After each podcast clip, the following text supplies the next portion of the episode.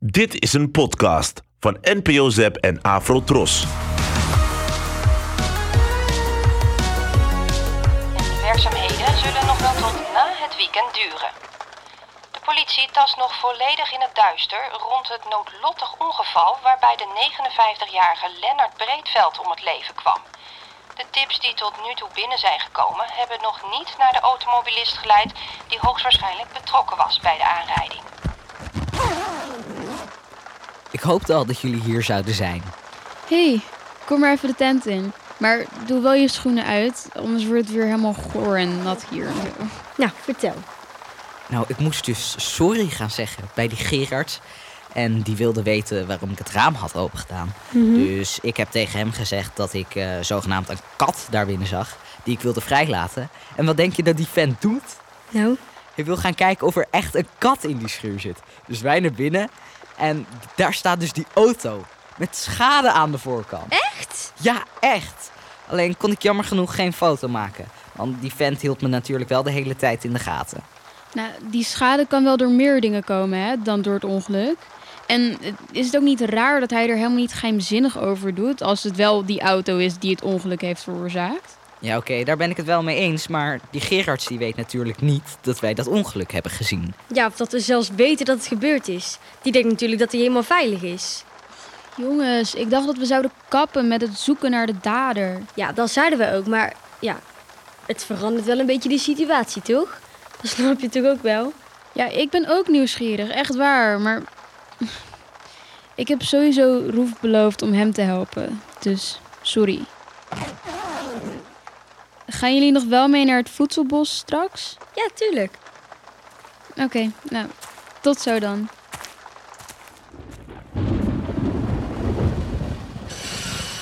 Jeetje, wat een herries, hè?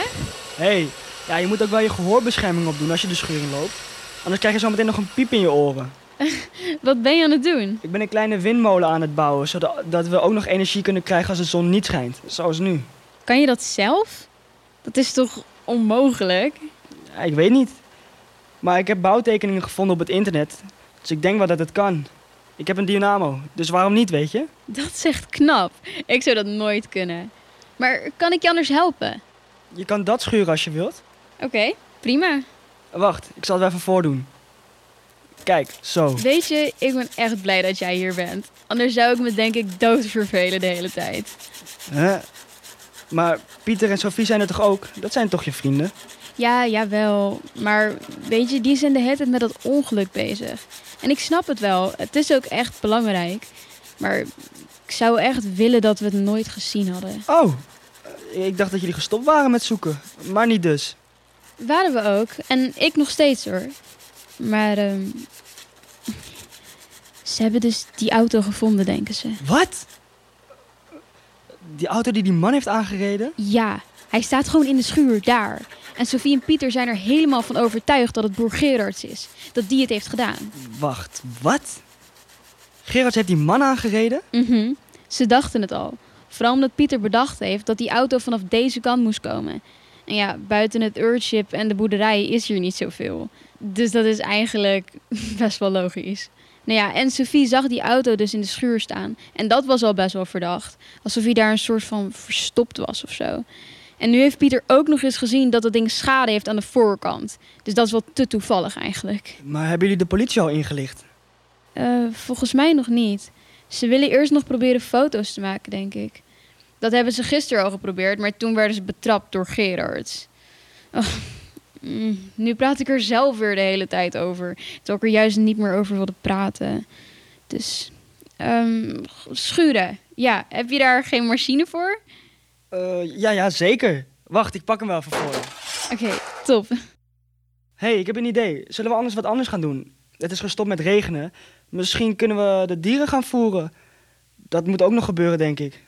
Ja. ja, dat vind ik helemaal leuk. Top. Nou, kom, dan gaan we dat toch doen.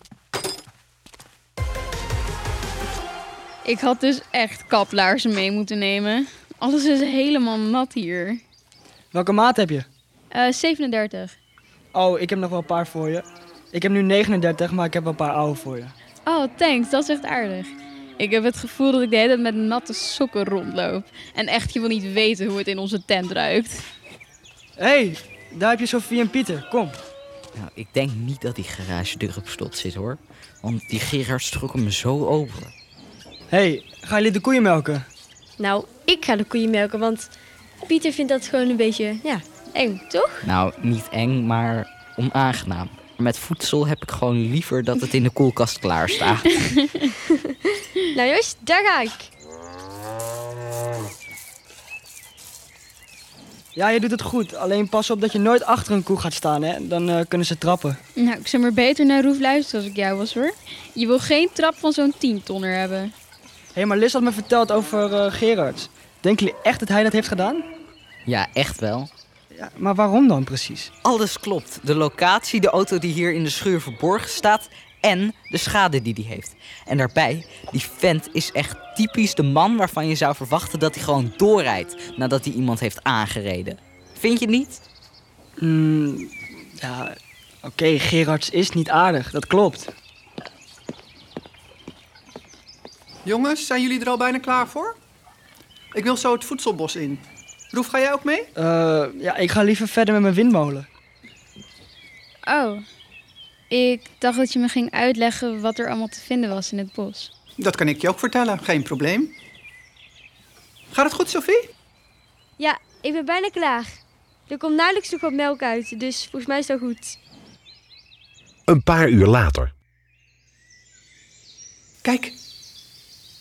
Jongens, kijk. Een buizerd. Oh, wat bijzonder. Goed, jongens en meisjes. Dit hier is een voedselbos. Wat er zo bijzonder is aan een voedselbos, is dat het het hele jaar door voedsel geeft. Noten, paddenstoelen, vruchten.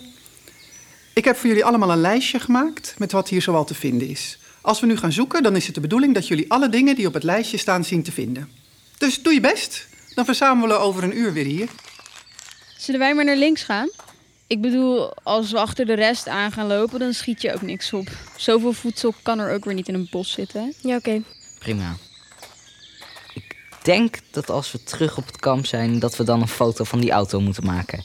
En die naar de politie moeten sturen. Wat denken jullie? Ja, dat denk ik ook. Ik heb geen zin om er hitte mee bezig te zijn. Maar ik snap het ook wel eigenlijk. Kunnen we niet nu al de politie bellen en gewoon zeggen dat de auto daar staat? Alsof ze dat geloven. Die agent die was de vorige keer ook alleen maar bezig om ons niet te geloven. Precies. Auw. Pas op jongens, brandnetels. Oeh, daar staan struiken met van die eh, paarse frambozen. Dat zijn bramen. Sinds wanneer ben jij een soort natuurkenner? Dat heeft Roef me uitgelegd. En het is eigenlijk best wel leuk om er veel van af te weten.